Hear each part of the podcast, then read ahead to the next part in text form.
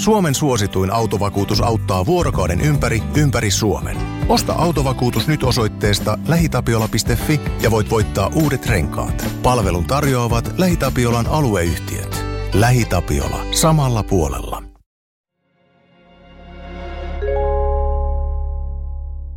Kuuntelet Murha Pohjolassa podcastia. Podcastin on tuottanut Podimolle Suomen podcast media.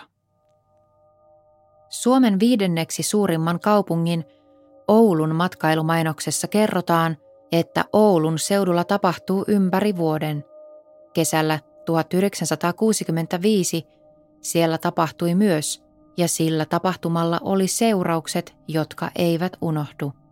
Sinä vuonna, lämpimänä heinäkuun päivänä, Tuiran puiston synnytyslaitoksella näki päivänvalon Jukka Torsteen Lindholm.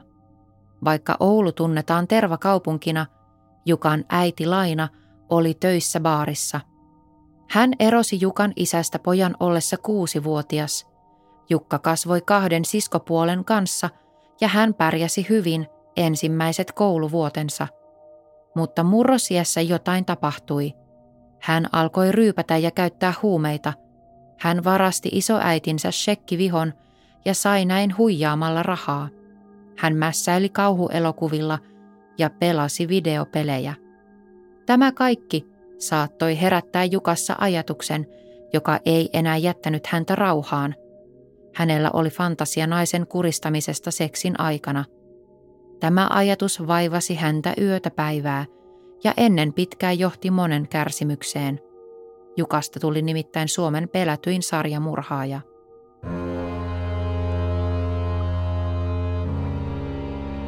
Kuuntelet Murha Pohjolassa podcast-sarjaa, jossa käydään läpi Tanskan, Norjan, Ruotsin ja Suomen kuuluisimpia rikostapauksia.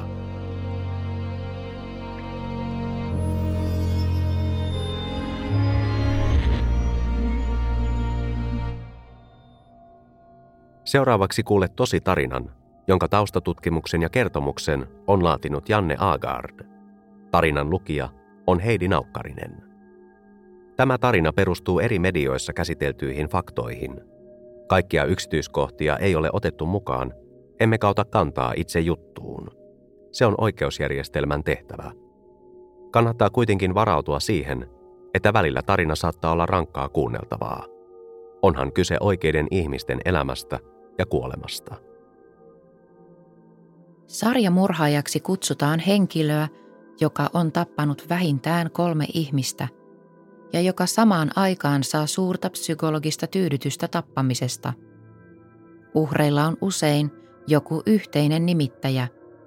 Se saattaa olla sukupuoli, etninen tausta tai muu ulkoinen tekijä, kuten esimerkiksi hiusten väri. Sarjamurhaaja ei tapa montaa ihmistä kerralla, kuten massamurhaaja tekee. Sen sijaan hän tappaa pidemmän aikavälin sisällä yhden ihmisen kerralla.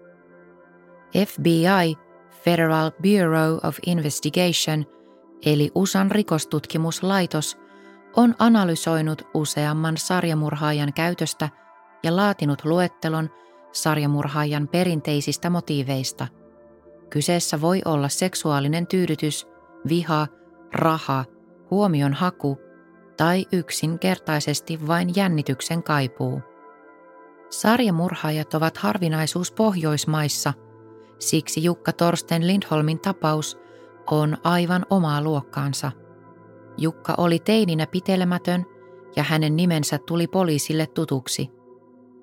Aluksi kyse oli lähinnä näpistelyistä ja poikien kolttosista, kuten silloin, kun hänen onnistui tyhjentää peliluolan pajatsokolikoista – mutta vuonna 1981 tapahtui käänne 16-vuotiaan Jukan elämässä, kun hän pahoinpiteli 15-vuotiaan tytön. He olivat sattumalta tavanneet hississä lähtiessään kotibileistä. Jukka kävi väkivaltaisesti tytön kimppuun ja raahasi hänet kellariin. Siellä hän iski tytön pään kellarin lattiaan ja yritti kuristaa tyttöä kaulaliinalla – Tyttö taisteli itsensä irti ja juoksi takaisin bileisiin, kun taas Jukka pakeni paikalta. Tyttö tunnisti myöhemmin Jukan poliisilaitoksella olleista valokuvista. ja kun poliisi pidätti Jukan, hän ei pystynyt antamaan mitään syytä hyökkäykselleen. Siitä ei ole tarkempaa tietoa, miten Jukka teinivuotensa vietti tämän välikohtauksen jälkeen, mutta kolme vuotta myöhemmin, vuonna 1984, hänet pidätettiin taas. Tällä kertaa häntä syytettiin murrosta, varkaudesta ja pahoinpitelystä. Vaikka hän oli jo täyttänyt 18 vuotta, hänet lähetettiin vuodeksi nuorisovankilaan. Jukka kertoi myöhemmin, että siellä oli kauheaa. Hän ei tullut toimeen muiden nuorten kanssa. Nuorisovankilan rankat olosuhteet löivät leimansa Jukkaan hänen päästyään sieltä vuonna 1985. Hän muutti kotiin 48-vuotiaan äitinsä luo, joka oli sinä aikana löytänyt uuden poikaystävän. Muutama kuukausi vankilasta pääsyn jälkeen Jukka oli äitinsä ja tämän poikaystävän kanssa kaupungilla juhlimassa. Heille tuli yöllä riitaa, mikä päättyi siihen, että Jukka lähti kotiin äitinsä kanssa. Seuraavana päivänä tämä 48-vuotias äiti löytyi kuolleena sängystään. Paikalla ei ollut mitään kamppailun jälkiä, asunto oli siisti ja kaikki järjestyksessä. Poliisi kutsuttiin paikalle, mutta vaikka ruumiinavausraportti osoitti kuristuksen jälkiä hänen kaulassaan, oikeuslääkärit eivät osanneet määrittää tarkkaan kuolin syytä. Sekä Jukkaa että äidin poikaystävää kuulusteltiin, mutta syytteitä ei nostettu ja asia jäi selvittämättä. Tämä kuolemantapaus sattui 26. elokuuta 1985 ja meni vielä vuosi ennen kuin Jukan äidin kuolemantutkimus käynnistettiin uudelleen. Eräänä kesäkuisena iltana vuonna 1986 kaksi 12-vuotiaista tyttöä lähti kaupungille kahdestaan. Tytöt tapasivat 21-vuotiaan Jukan keskustassa ja hän tarjosi heille rahaa pienestä palveluksesta. He lähtivät yhdessä hakemaan rahaa Jukan asunnolta. Mutta tunnelma muuttui saman tien, kun he pääsivät sisään. Jukka raivostui tyhjästä ja syytti tyttöjä varkaudesta. Hän lukitsi toisen tytön vessaan. Tyttö kuuli oven takaa outoja ääniä. Se oli Jukka, joka kuristi lattialla hänen ystävänsä vyöllä. Hetken kuluttua Jukka avasi vessan oven. Hän komensi 12-vuotiaan tytön ulos ja pakotti hänet makaamaan lattialle kuolleen ystävänsä viereen. Jukka meni makaamaan heidän molempien päälle, hieroi itseään heitä vasten ja suuteli heitä ja kysyi tytöltä, oliko hän vielä neitsyt. Kauhuissaan oleva tyttö onnistui ihmen kaupalla riuhtaisemaan itsensä irti ja pakeni rappukäytävään, jossa hän huusi apua. Muutamia naapureita tuli apuun ja he hälyttivät poliisin paikalle. Jukka onnistui sinä aikana karkaamaan huoneistosta ja näin käynnistettiin suuretsinnät.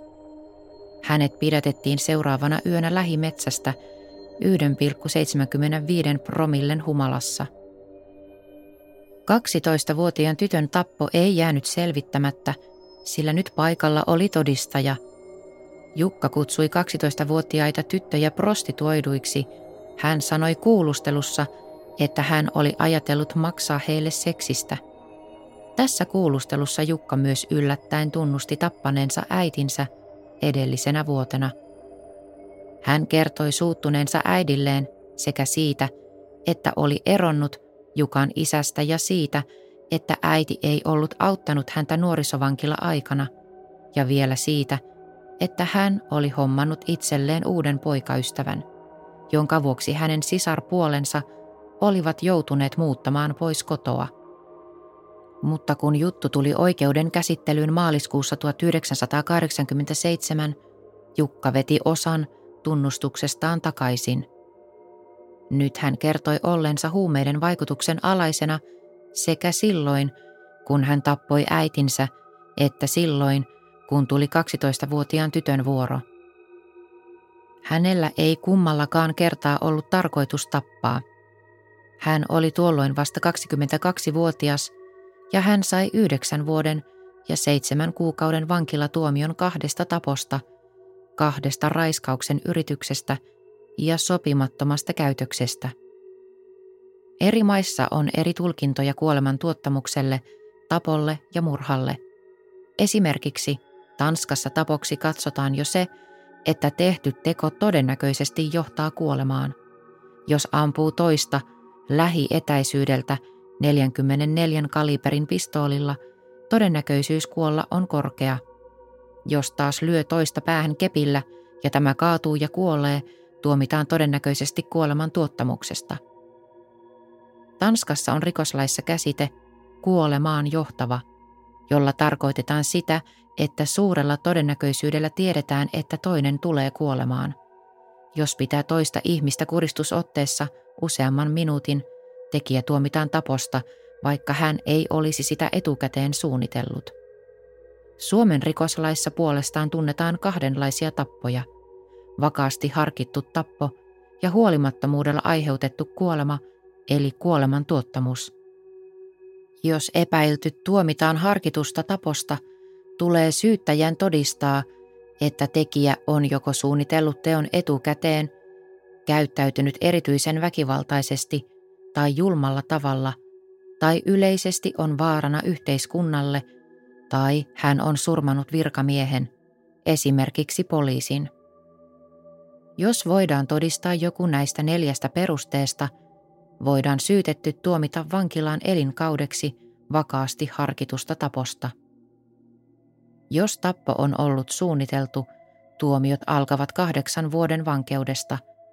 Jos tapossa on ollut lieventäviä asianhaaroja, rangaistuksena on 4-10 vuoden vankeustuomio.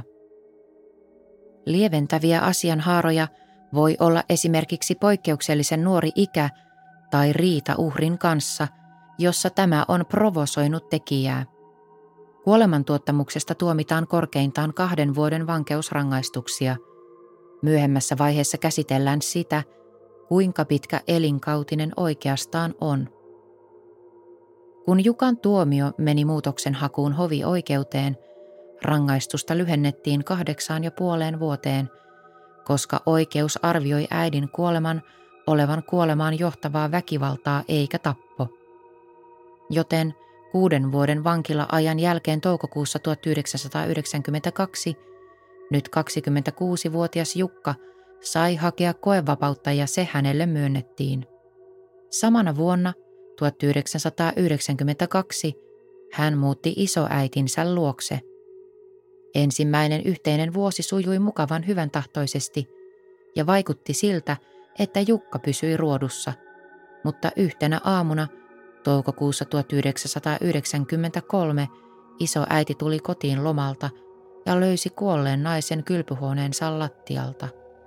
Tämä 42-vuotias nainen oli kuristettu kangasvyöllä. Jukka pidätettiin välittömästi ja häntä kuulusteltiin. Hänellä oli pitkät selitykset siitä, miten hän oli tavannut tämän naisen kaupungilla ja yritti ostaa häneltä pistoolin. Jukalla oli kuulusteluissa monia selityksiä ja alibeja – mutta osa teknisistä todisteista osoittivat poliisille ja syyttäjille selvästi, että Jukka oli tämän rikoksen tehnyt. Joten 13. joulukuuta 1993 käräjäoikeus tuomitsi 28-vuotiaan Jukan taposta ja hän sai siitä yhdeksän ja puolen vuoden vankeustuomion. Syyttäjä valitti tuomiosta. He vetosivat Jukan edellisiin rikoksiin – ja toivoivat, että Jukalle ei myönnettäisi koevapautta enää.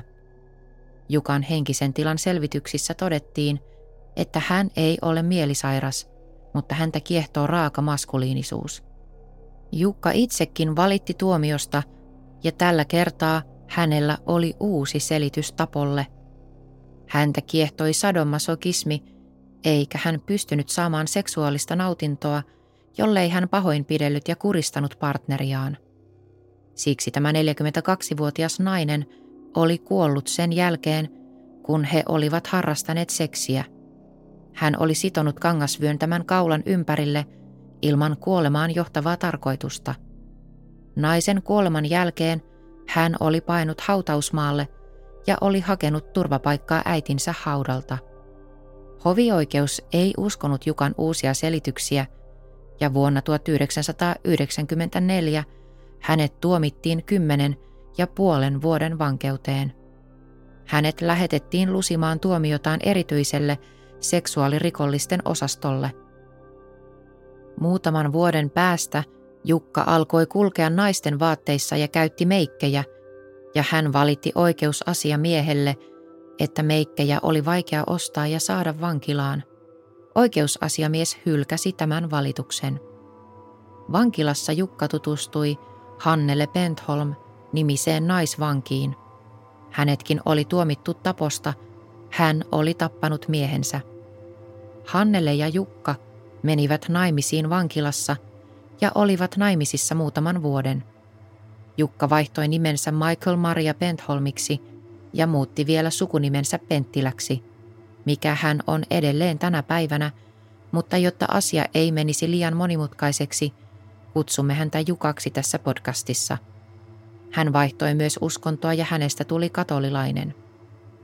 Reilun kymmenen vuoden tuomion lisäksi tuli vielä lisää istumista vanhasta tuomiosta vuodelta 1987, kun hän oli rikkonut koevapauttaan.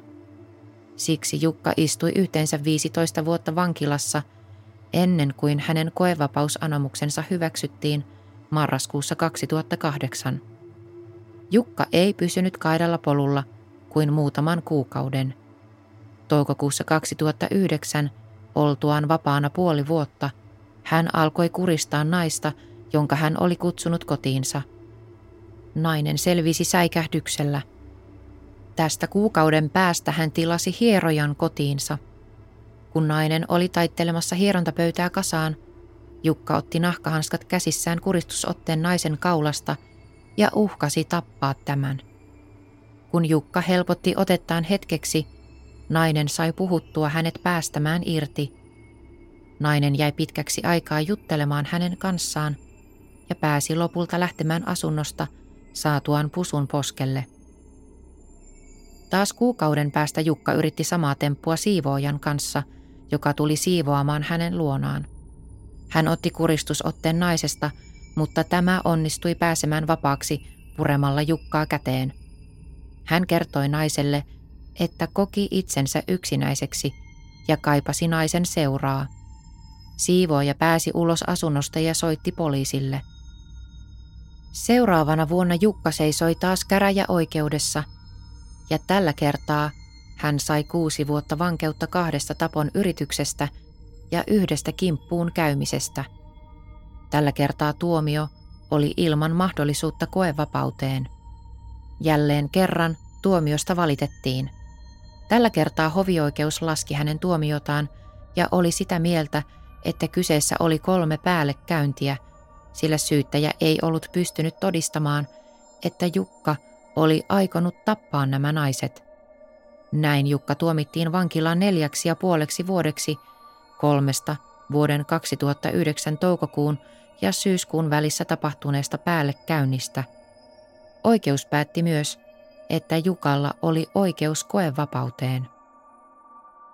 Syystä tai toisesta – Nämä toukokuun ja syyskuun välissä tapahtuneet rikokset käsiteltiin yhdessä oikeudenkäynnissä, kun taas kolmea muuta saman vuoden toukokuussa ja elokuussa tapahtuneita rikoksia käsiteltiin toisessa oikeudenkäynnissä. Nämä tapaukset vietiin oikeuteen vasta 2012, kolme vuotta itse tapahtumien jälkeen. Elokuussa 2009 Jukka oli varannut hotellihuoneen kotikaupungistaan Oulusta. Hän houkutteli erään naisen huoneeseensa ja piti häntä vankina siellä kymmenen tuntia, jonka aikana hän raiskasi naisen ja löi häntä. Sitä ennen, useampi viikko aiemmin, hän oli houkutellut erään naisen kotiinsa luvaten hänelle uudet saappaat ja sitten käynyt hänen kimppuunsa ja raiskannut hänet. Myös näistä Jukka tuomittiin vankeuteen Tällä kertaa hän sai neljä vuotta ja neljä kuukautta. Tämä tuomio lisättiin vankilatuomioon jota Jukka oli jo suorittamassa niistä kolmesta muusta rikoksesta. Tällä kertaa syyttäjä sai tahtonsa läpi, eikä Jukalle myönnetty mahdollisuutta päästä koevapauteen. Jukka yritti karata vankilasta erään toisen vangin kanssa. He näkivät sauman lähteä karkuun vangeille järjestetyn ostosreissun yhteydessä. Mutta suuren luokan poliisijahdin ja yleisövihjeiden perusteella hänet saatiin kiinni ja karkureissu kutistui yhteen päivään. Mediat nostivat tapauksen lööppeihin, mikä aikaan sai paljon keskustelua suomalaisesta oikeusjärjestelmästä – Julkisesti kauhisteltiin sitä, että Jukan rikoshistorialla varustettua miestä pidettiin avovankilassa. Kohun myötä oikeusministeri käynnisti tutkimuksen asiasta. Jukka päätyi takaisin suljettuun vankilaan ja hän pääsi seuraavan kerran muurien ulkopuolelle jouluna 2016 vajaan kahdeksan vuoden vankeuden jälkeen. Huhtikuussa 2017 Jukka kirjoitti suhteellisen epämiellyttävän rakkauskirjeen naapurin 17-vuotiaalle tyttärelle. Kirjeessä Jukka kertoo, että hän toivoisi tytön ottavan yhteyttä häneen internetissä olevien suljettujen chattiryhmien kautta. Muutama kuukausi aiemmin tämä 17-vuotias teini oli nähnyt tuntemattoman miehen heidän ikkunan takana ja kuullut, miten mies oli yrittänyt päästä asuntoon sisälle – nyt hän tunnisti tämän miehen olleen tämä sama naapuri, joka kirjoitti hänelle. Jukkaa kuulusteltiin ja hänen asuntonsa tutkittiin. Siellä oli merkkejä siitä, että Jukka oli valmistellut tämän tytön kuristamista ja pahoinpitelyä. Tytön kirjeessä ollut puhelinnumero oli se, jolla Jukka piti Instagram-profiilia nimeltä Nahkahanskat – Poliisi yritti saada Jukkaa tutkintavankeuteen raiskauksen suunnittelusta, mutta se ei onnistunut. Tämä tarkoitti sitä, että Jukka oli vapaalla jalalla sillä aikaa, kun syyttäjät työstivät hänen tapaustaan. Kun 17-vuotiaan naapurin tytön tapaus eteni oikeuteen kesäkuussa 2018, Jukka sai siitä kahden ja puolen vuoden vankilatuomion. Mutta tuomio tulee liian myöhään. Kuukautta aiemmin Jukka oli kirjautunut nettideittipalstalle ja ottanut yhteyttä eräseen 52-vuotiaaseen seksityöntekijään. Jukka saapui netissä sovittuun tapaamiseen naisen asunnolle Helsinkiin. Asunnossa Jukka kuristi hänet käyttäen käsiään, vyötä ja sukkahousuja. Talon mies löysi naisen muutama päivä myöhemmin, kun hän oli ihmetellyt asunnosta tulevaa löyhkää – ja löysi naisen sängyn alle piilotettuna. Ei ollut mitään vaikeuksia kytkeä Jukkaa tämän 52-vuotiaan seksityöntekijän tappoon. Jukan puhelinnumero näkyi uhrin puhelintiedoissa jo kuukautta aiemmin. Erään kioskin valvontakameroista nähtiin, että Jukka oli ostanut kännykän ja SIM-kortin rikosta edeltävänä päivänä. Tätä puhelinnumeroa oli käytetty tapaamista sovittaessa – Erässä valvontakameravideossa hänet nähtiin kantamassa kassia ja kassi löytyi myöhemmin. Siinä oli nahkavyö ja sukkahousut ja molemmista löytyi uhrin DNAta. Jukan DNAta löydettiin myös kuolleen naisen asunnossa olevasta vyöstä, mutta muuten asunto oli siivottu perusteellisesti. Syyttäjäviranomaiset ajattelivat, että nyt heillä on vihdoin tarpeeksi materiaalia kasassa – jotta Jukkaa voitaisiin syyttää murhasta, josta voidaan antaa elinkautinen vankilatuomio. Mutta elinkautinenkaan ei ole elinkautinen Suomessa. Se tarkoittaa määräämätöntä vankeusrangaistusta. Mutta 12 vuoden vankeuden jälkeen voi käynnistää muutoksenhakuprosessin ja anoa koevapautta. Jos tämä valitus hylätään, sitä voi hakea uudestaan kahden vuoden päästä, eli 14 vuoden vankeuden jälkeen – Keskimäärin Suomessa lusitaan elinkautista 14 vuotta, mutta on myös yksittäisiä tapauksia, joissa koevapaus evätään ja vanki istuu vielä monta vuotta sen jälkeenkin. Tähän mennessä Suomen ennätys on 22 vuoden elinkautinen. Oikeudenkäynti oli yksi kohutuimpia Suomessa. Jukka tunnettiin jo valmiiksi Suomen vaarallisimpana miehenä, ja tämä tumma ohuella takatukalla ja nypityillä kulmakarvoilla varustettu mies oli jo vuosia lööppikamaa. Sarjakuristajaksi häntä kutsuttiin ja valtaosa väestöstä tunnisti hänen kuvansa. Oikeudessa Jukalla oli jälleen kerran hyvät selitykset sille, mitä oikeasti oli tapahtunut. Nainen oli lehtikuvien perusteella tunnistanut hänet kuvasta ja panikoinut, kun hän ilmestyi naisen asunnolle. Siksi hänen oli pakko kuristaa tämä nainen. Jukka kielsi teon olleen harkittu. Hän sanoi, ettei hän ollut mitenkään suunnitellut tätä. Hän käytti uutta prepaid-liittymää, sillä hän halusi pysytellä anonyyminä seksiä ostaessaan. Myös tämän oikeudenkäynnin yhteydessä hänelle tehtiin mielentilatutkimus. Siinä Jukka kuvaili tätä epätavallista seksuaalista poikkeavuutta, jota kutsutaan hypoksifiliaksi. Siinä henkilö kiihottuu kuristamisesta ja hapen puutteen tunteesta. Yleensä se henkilö, joka kokee aivojen hapensaannin puutteen, kiihottuu siitä seksuaalisesti, ei se henkilö, joka kuristaa – Tämä on luonnollisesti erittäin vaarallista ja saattaa vahingossakin johtaa kuolemaan. Kuristamiseen kuoleminen vie aikaa, menee usein jopa viidestä kymmeneen minuuttiin ennen kuin uhri kuolee. Siksi syyttäjä väitti, että Jukan olisi pitänyt tietää, että hänen tekonsa johtaa kuolemaan. Jukan puolustaja selitti, että itse tapahtuma ei ollut erityisen raaka, sillä nainen oli kuollut nopeasti – Uhria syytettiin oman ikänsä valehtelemisesta ja Jukka mainitsi myös, että hänen edellinen vankeutensa oli ollut todella rankka eikä siihen oltu tarjottu mitään psykologista tukea. Päätöspuheenvuorossaan syyttäjä totesi, että tämä juttu oli alkanut äidin taposta vuonna 1985 ja sen jälkeen Jukka on ollut vapaana muutamia kuukausia kerrallaan, enintään vuoden – ja sinä aikana hän oli joko tappanut tai yrittänyt tappaa uudestaan. Syyttäjä onnistui vakuuttamaan oikeuden. Heinäkuussa 2018 vuosia jatkuneiden raiskauksien pahoinpitelyjen, kuristamisten ja tappojen jälkeen Jukka lopultakin tuomittiin elinkautiseen 52-vuotiaan naisen suunnitellusta murhasta. Jukka valitti tuomiosta Helsingin hovioikeuteen ja pyysi päästä oikeuspsykiatriseen tutkimukseen, sillä hän ei pystynyt hillitsemään käyttäytymistään eikä ymmärtänyt tekojensa seurauksia. Oikeuspsykiatrisissa tutkimuksissa arvioitiin, että Jukka oli tekojen aikana ollut täysjärkinen, eikä häntä siksi voisi tuomita psykiatriseen laitokseen. Valituksen käsittelyssä huhtikuussa 2020 Helsingin hovioikeus hylkäsi Jukan valituksen. Tappo oli suunniteltu joten hänen tuomionsa on elinkautinen. Nyt 56-vuotias Jukka Torsten Lindholm tai Michael Maria Penttilä voi anoa koevapautta aikaisintaan vuonna 2030. Suomessa on viisi sarjarikollista, joiden toiminnan vuosi eduskunta harkitsee lakimuutosta, jotta kansalaisia voitaisiin suojella heiltä. Mutta jää nähtäväksi, voidaanko näitä uusia lakeja soveltaa taannehtivasti.